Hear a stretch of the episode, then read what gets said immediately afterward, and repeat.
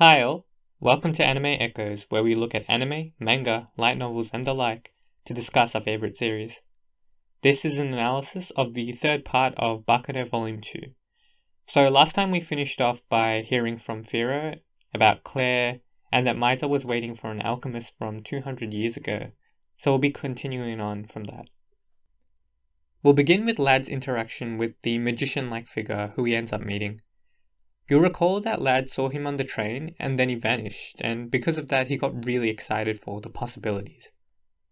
We come to find out that the magician is a man, and he ends up giving Lad a small black bag that holds medicine and books in languages that he can't read. The language is most likely foreign to Lad. Lad does return the items because it doesn't appeal to him. The magician laughs at the idea of being called a magician. He says it's not it, but it is something similar. Since he has books in languages most people can't read and is similar to a magician, he's probably an alchemist. Not only that, I think that this is the person Maiza is trying to meet at the end, at the station, which we talked about in last episode, the alchemist from 200 years ago. Further into this conversation, Lad states that this is the kind of guy that he is the worst at dealing with. Lad likes to rob hope and the feeling of control from people and kill them. This guy is someone who gives the vibe of someone who could die at any moment and be fine with it. The complete opposite of what Lad desires to see. In a way, the magician has accepted some sort of peace. Maybe that's why he was gazing at the night and was reluctant to part from it. The night sky is vast, still, and very distant, and he is being pulled towards it, away from his earthly desires. Does he want to escape from this world? Does he feel like he has lived enough years and ultimately would feel content leaving his life? If he is the 200 year old alchemist, then this could very much be the case. Lad sees the peace and the lack of wanting to be alive through the magician's eyes. Apparently, his eyes are similar to Lua's, though the impression I get is Lua is apparently more of like a dead fish kind of look, and apparently the magician kind of looks the same. But in my opinion, Lua's eyes and the magician's eyes are different. To me, the vibe I get from Lua is one of being kind of done with the world and an almost like don't care kind of attitude. I don't know much about Lua, but that's the impression I get. The magician seems to be at peace. He also seems done with the world, but he, he seems to have some level of peace, and it seems he's lived a long life and is ready to leave. Hence, their eyes may look the same, but I don't think the meaning behind those eyes are the same. Eyes seems to be a theme throughout this story. We hear about Lad wanting to see the glint of regret in people's eyes. Goose's eyes are at max brightness when watching violence. Eyes of carnage from Chain and I mean Chane and the woman in coveralls, so who's probably Claire. And now this magician and Lua's eyes as well. Eyes seem to reflect character in this novel. Moving on to Goose. He's captured Mrs. Beriam, the senator's wife, and he's just assessing the situation in regards to the people in the white suits. Due to them, he advises that the senator's wife should be moved to another compartment because he doesn't want to risk anything. So, from this, we can infer that Goose is very risk averse. He showcases this even further when he says, We need to confirm facts, not speculate. Since Goose values facts, we can tell that he values what is tangible and can be proven, and doesn't have the time for speculation or the unknown. This is not the same as Lad. Lad likes taking risks. The potential of something entices him. We learn more about Goose through learning about Chane. So she only takes orders from Huey, despite being part of the Lemurs, and she doesn't take orders from anyone else, just the boss. Now, initially, I thought Goose had a solid connection with Chane, but it's revealed that he doesn't really care about her and thinks she's not living past tomorrow noon. He thinks she's just playing him for her own goals. Chane is quite an elusive person and seems to act on her own, and she might be quite an enigma for Goose. Something he can't quite put his finger on, and because of that, he has to speculate as to what her intentions are. Now, speculation is the thing that Goose hates to do. China is the unknown, and he's not in control. We also have another scene that showcases how Goose's brain works. He hears from the freight team that something is wrong. Someone is screaming, and they say monsters are attacking them, and he hears footsteps through puddles of blood through a transmission. He had decided to send his team to investigate prior to this message, but calls them back upon hearing it, because the existence of the monster through the transmission has now created a risky situation, and he doesn't want to involve his men in it because now, once again, Goose is having to speculate about what is happening. Interestingly enough, when he does speculate, it's still very down to earth and rooted in his own experiences that he sees with his own two eyes.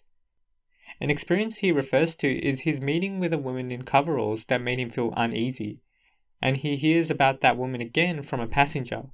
Those are the facts.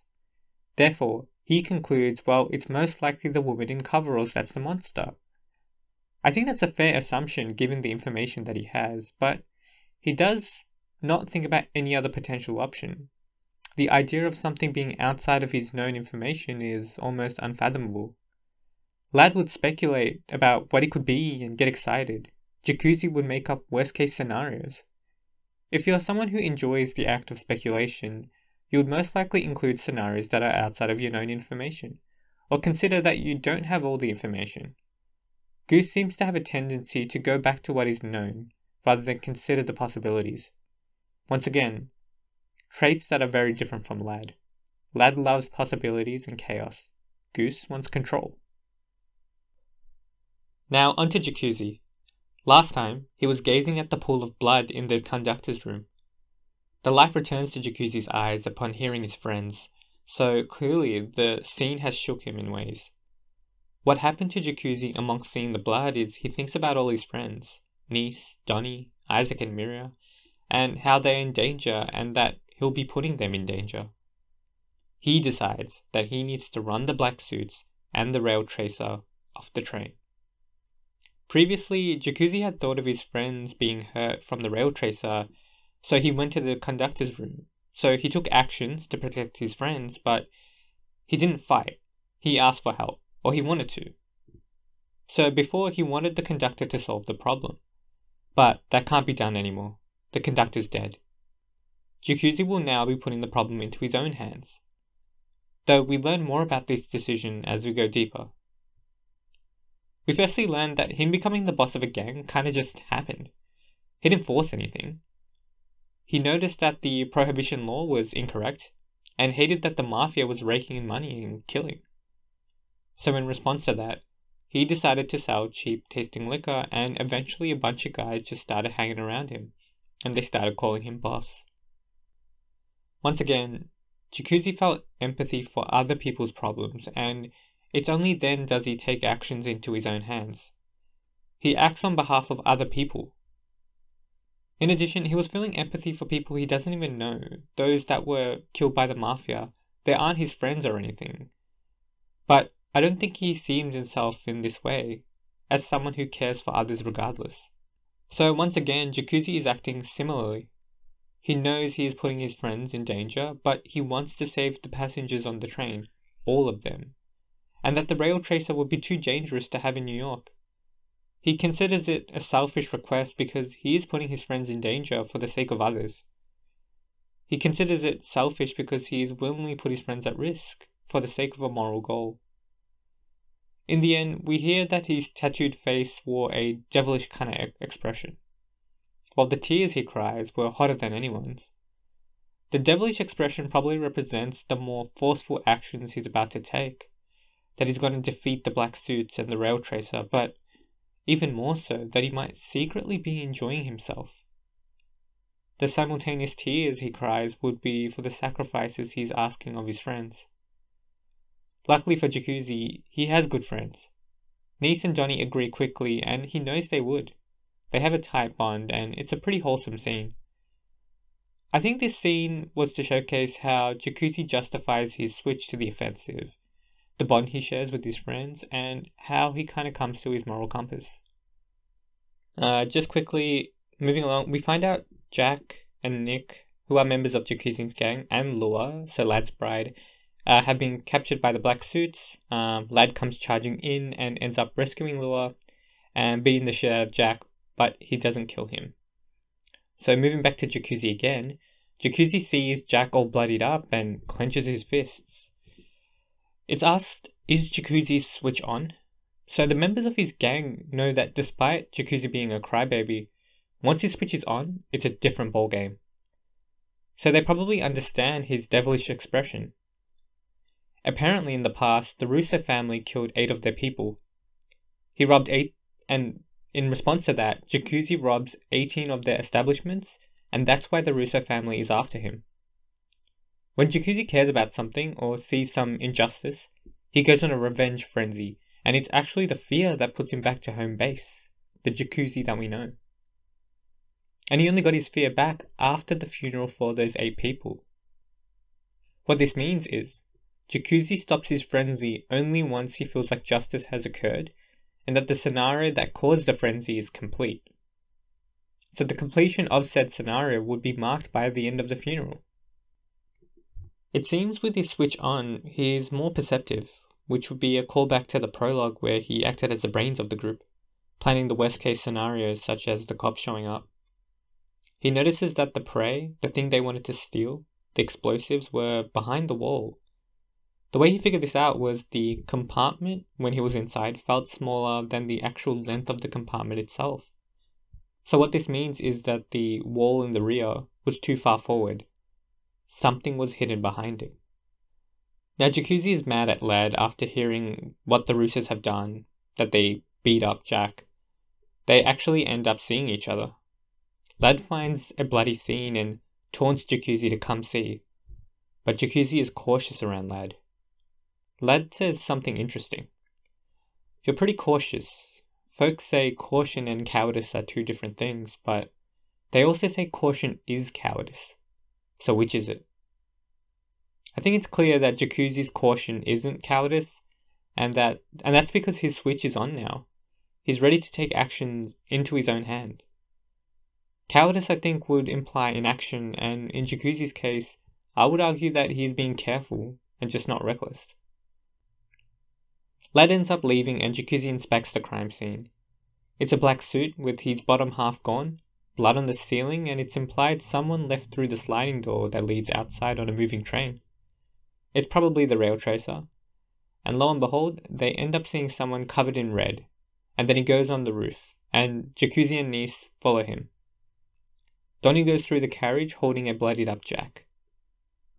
Now, really quickly, just onto Isaac and Miria. They hear gunshots from the freight room, so they decide to move there. And Cesalaza, can't say his name, um, the boy standing with C, uh, leaves Mary Beriam, so the senator's wife's daughter, in the closet. Now, Isaac and Miria spot Lad's group. They hide.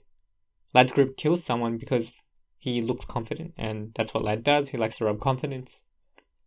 Isaac and Miria both go into the freight train thinking that someone was killed and that someone could be Jacuzzi because he was up ahead, but there was no corpse. So, more rail tracer stuff, I think. But Jacuzzi was also in the opposite direction. They also meet Johnny during this situation and they confuse each other thinking both sides are the rail tracer. It's it's it's a good scene, it's pretty it's pretty funny. So Jacuzzi meets up with Donnie and he hears Isaac and Miria are worried about him, so he decides to go after them with Donnie. Before departing from Nice and Nick, Jacuzzi and Nice exchange a kiss, and turns out it's their first kiss. Turns out they've been together for 10 years. That's, that's a while. Now, quickly moving back to Mary Beriam, she's in the closet, scared out of her mind. When she hears footsteps, she's praying it's her mother, but turns out it's Chane, and she ends up getting taken away. Chane gives Mary to Goose. During this scene, Goose starts to notice that his comrade, one of the conductors should have had the signal rocket go up from the bridge, but it just didn't happen. Now, the Beriam family before him, Mrs. Beriam and Mary, were to be used as leverage against the senator for their demands to rescue Huey. So now the plan's gone awry. In this series, I feel like the author likes characters who are kind of chaotic by nature. They have something eccentric going on, and while Goose does enjoy violence, Majority of his personality comes down to being careful and risk averse. I might be wrong, but I don't think this archetype will actually come out on top in a story like Baccano. I could be wrong in future novels, but Goose lacks that eccentricness, and I think that'll probably bite him in the ass. Now, moving on to Jack, he was left in a compartment, and he's basically holding on to dear life. He starts remembering his childhood, where he buried his parents due to malnutrition, which apparently happened a lot to a lot of immigrant parents.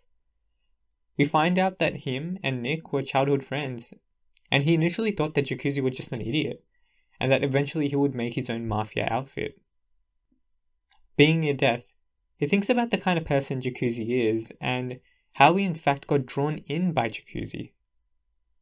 As he's doing this, the magician actually appears in front of him, saying, It's good that you still want to live while you're still young. I envy you. Because during this time, Jack isn't accepting death. He wants to help Jacuzzi. Now, moving on back to the Goose and Chane group, there's a really great image that's drawn where Chane's just kind of looking up because I think she hears something on the roof.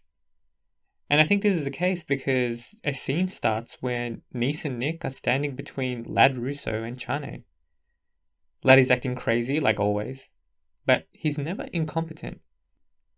Even when swaying his rifle around jokingly, the rifle point is always locked onto Chane. There's a crazy scene where Lad shoots and Chane deflects the bullet, but it wasn't even intentional. Chane throws a dagger at Lad and he stomps on the dagger mid-air and slams it to the ground. Lad is a very competent fighter. This act shocks Chane slightly, so you know Lad's strong when he can slightly shock an assassin.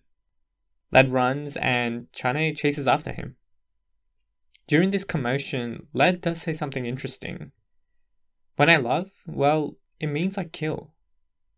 Since the person Lad loves is Lua, I'm wondering if his goal at the end is to murder her actually. Now, unfortunately, after Chane and Lad leave, Nice and Nick are caught by Spike, so Goose's henchman. They get questioned by Goose, and Nice tells Goose mostly the truth at the end.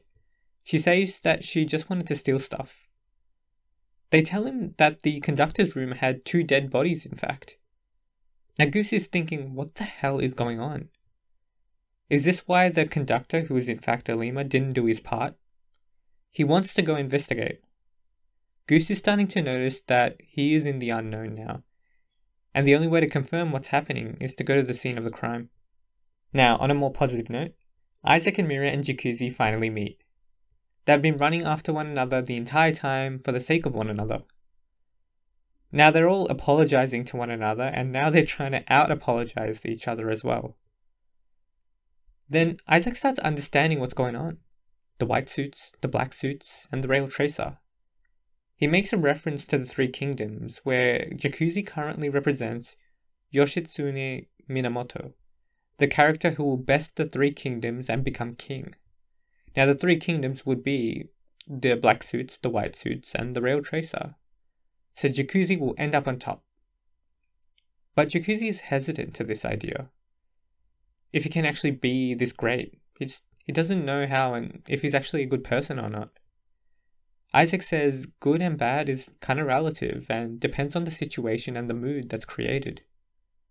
What Jacuzzi doesn't realize is that he's always tried to do the right thing and that he actually creates an impression on other people. There's a reason why he is the head of a gang. There's a reason why Jack was talking about being drawn to him. People are drawn into the current that Jacuzzi creates. He has a stronger pull than he thinks. I also believe this reference to the Three Kingdoms is to explicitly showcase to Jacuzzi that he is really putting himself forward. Being a conqueror, he's actually taking over the train. He's being a mafia boss. Jacuzzi thanks him for the pep talk and I think agrees to the role. But then he asks directly to Isaac and Mira, So what are you? They say they are the southwest wind. A wind that carries despair and happiness, and they want to carry happiness. I think what I'm supposed to infer from this is that they are chaotic, because they can bring both despair and also happiness, but either way, just like the wind, they can provide the gust that pushes people forward, like Jacuzzi right now, or blow away the enemy. they'll make some sort of wave by beating or distracting or running away from the rail tracer. The wind they cause will create a far reaching ripple into the ocean of the plot. Now, Jacuzzi states this about Isaac and Miria. What selfish people? Willful people. I don't know who those two are, but they're much bigger villains than I am. Yeah, this train is full of villains and hopeless thugs, us included. Those two are several times more villainous than I am, but I bet they're several times better people than I am too. I think the selfishness of Isaac and Miria is that they believe that if their intentions are good, then good things will happen. Or that if they have a positive outlook on just about everything, even if it doesn't make sense, it'll kind of end up well. In addition, they believe that their actions will work out in a positive way. They are villainous because in many cases this may not be true. That positivity can be destructive if misused. But they always think good of others and care about others, and that's why they're great people. It seems Jacuzzi has fully accepted his role as the conqueror of the train and being a force that actually moves forward, and what he's willing to sacrifice to ensure that the enemies are defeated. Jacuzzi's nature is one of being timid, but it seems he has a part of him that is very much like a mafia boss. After all this, we see that the expression on his face is one he hasn't shown before. He's having fun. Now, just some small stuff to go through at the end. We do learn random things about Nice, such as her being a serial bomber. Also, she seems to be pretty perceptive with that one eye. She's always like glaring at stuff and making kind of subtle interpretations. Also, Jack does receive uh, like a bag from the magician. So I'm curious to see where that goes. Like, will the book that he that he's going to be holding will that lead to something because it's in a foreign language? Or the medicine will the medicine cure him? Maybe. I'm I'm curious if the medicine itself holds some sort of um like immortality drink, right? And then that's how Jack doesn't die. Yeah, I'm gonna go with that. As far as themes go, other than the eyes that I mentioned before, I don't see that much of the return of the old generation versus new generation theme, other than Goose's inability to be more of a kind of creative thinker.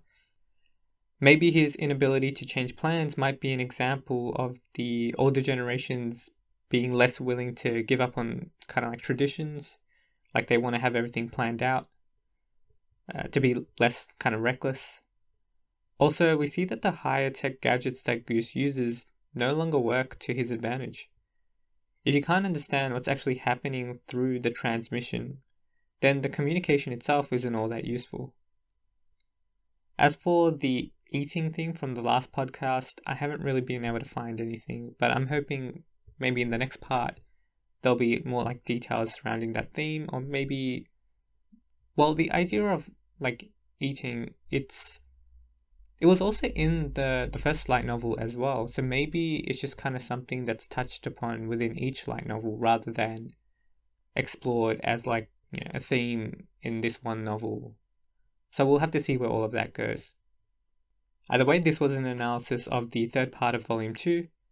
Uh, we'll be going through the final part next time. Um, look forward to seeing you there. Thanks.